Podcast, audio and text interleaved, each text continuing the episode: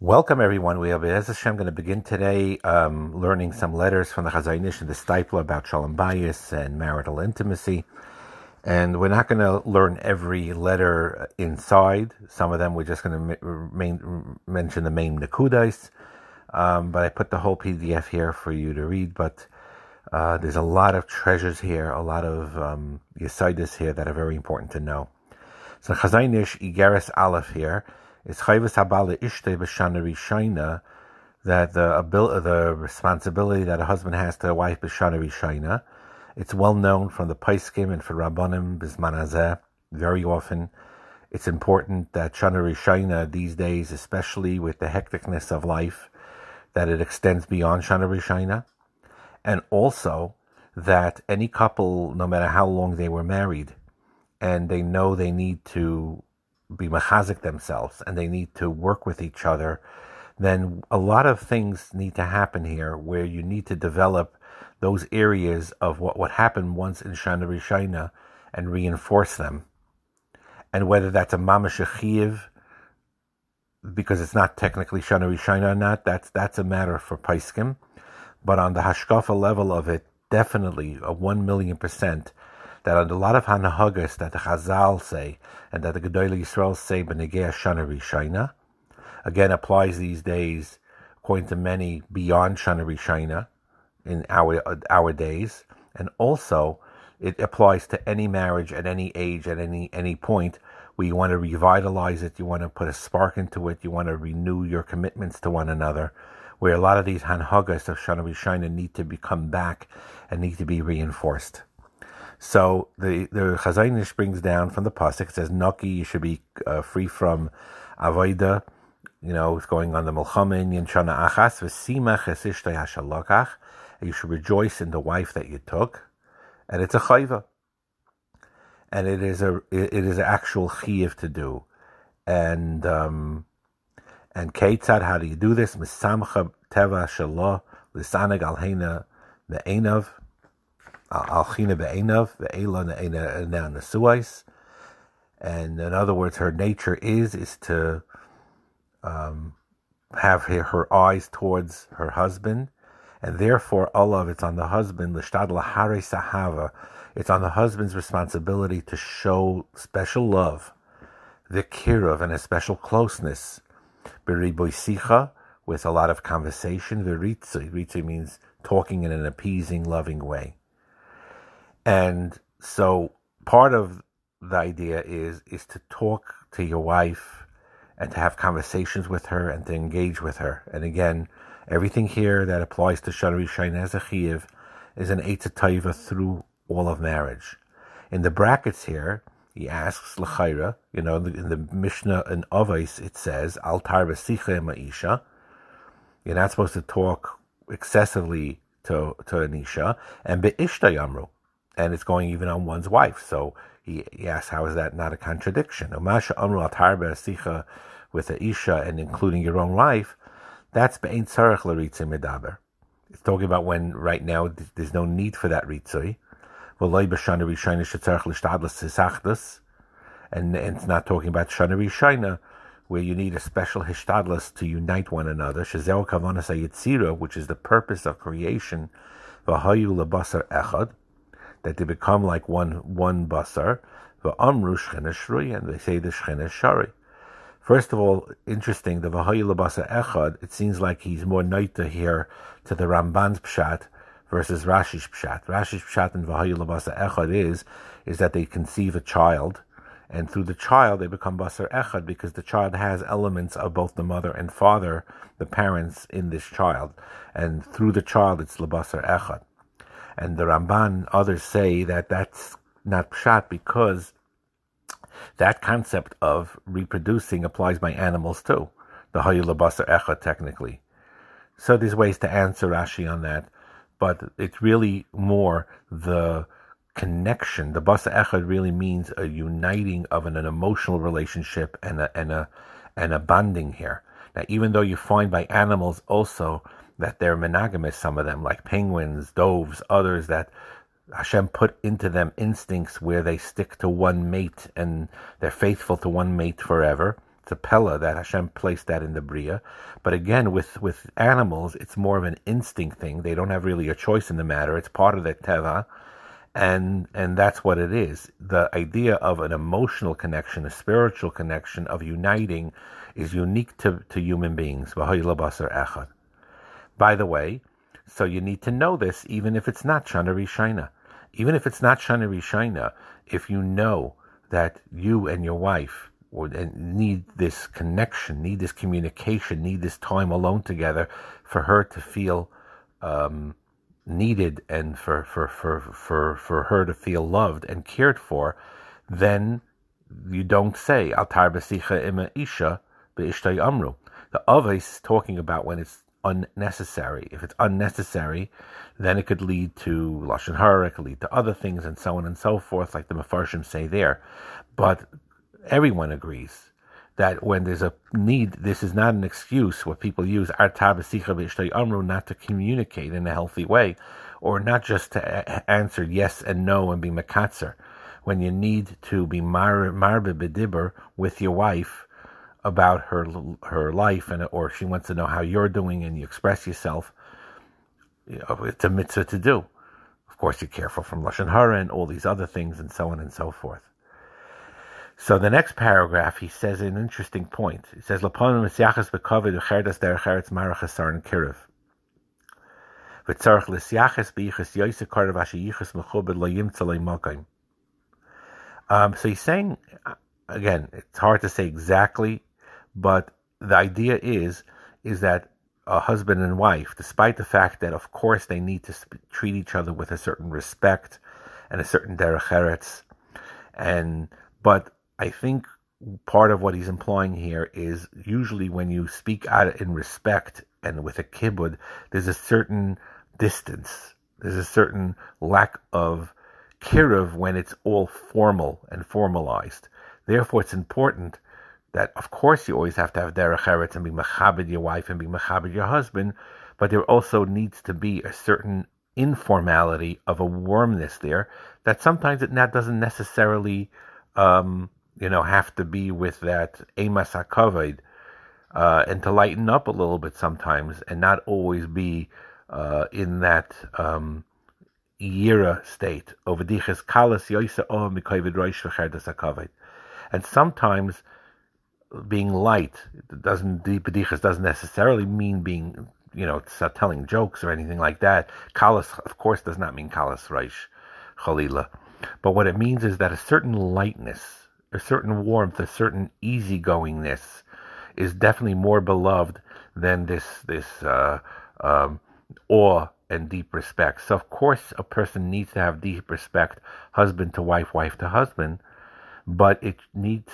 to be accompanied and mitigated somewhat by a certain open friendliness. As you know from the nature of people, if two people are very close and they're very friendly with each other and they're very warm with each other, then you're not going to have this emasakova, this yira uh, uh, awe as much.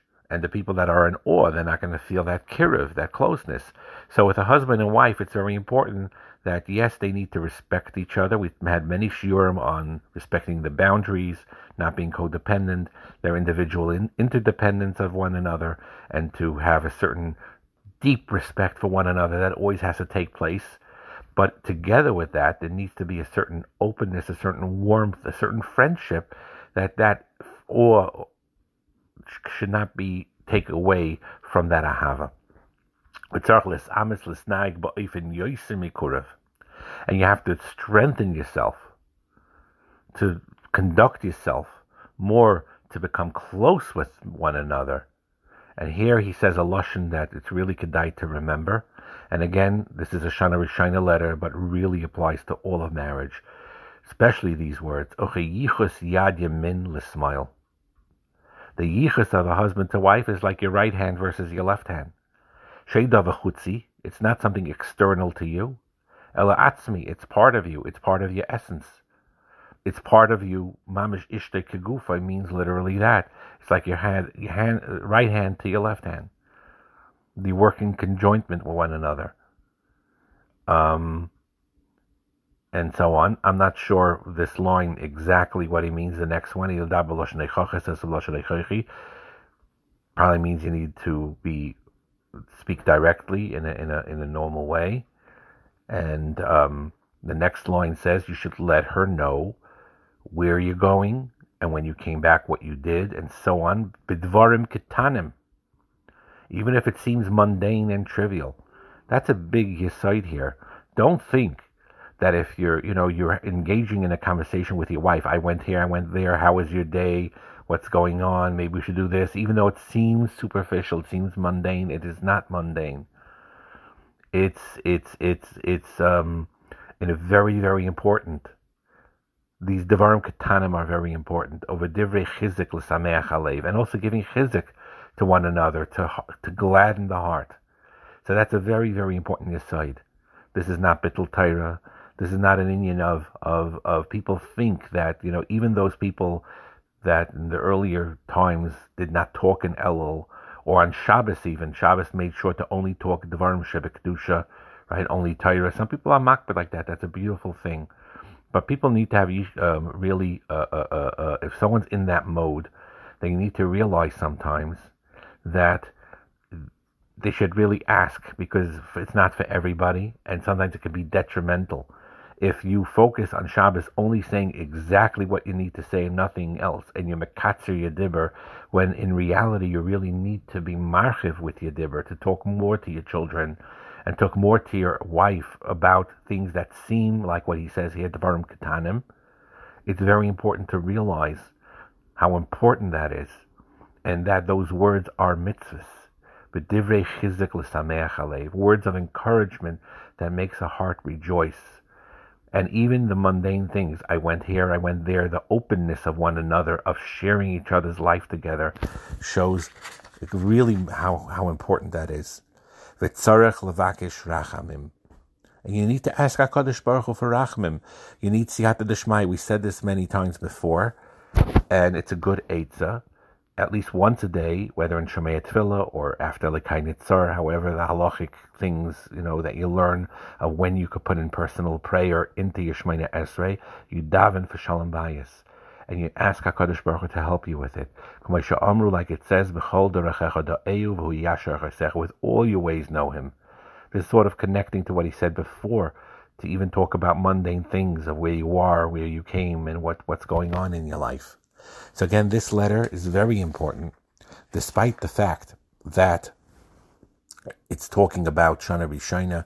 It really applies to all areas in life. Okay, in the next letter you get Garris Bays, we're not going to go into depth. We're just going to look at the last uh, three lines of this letter.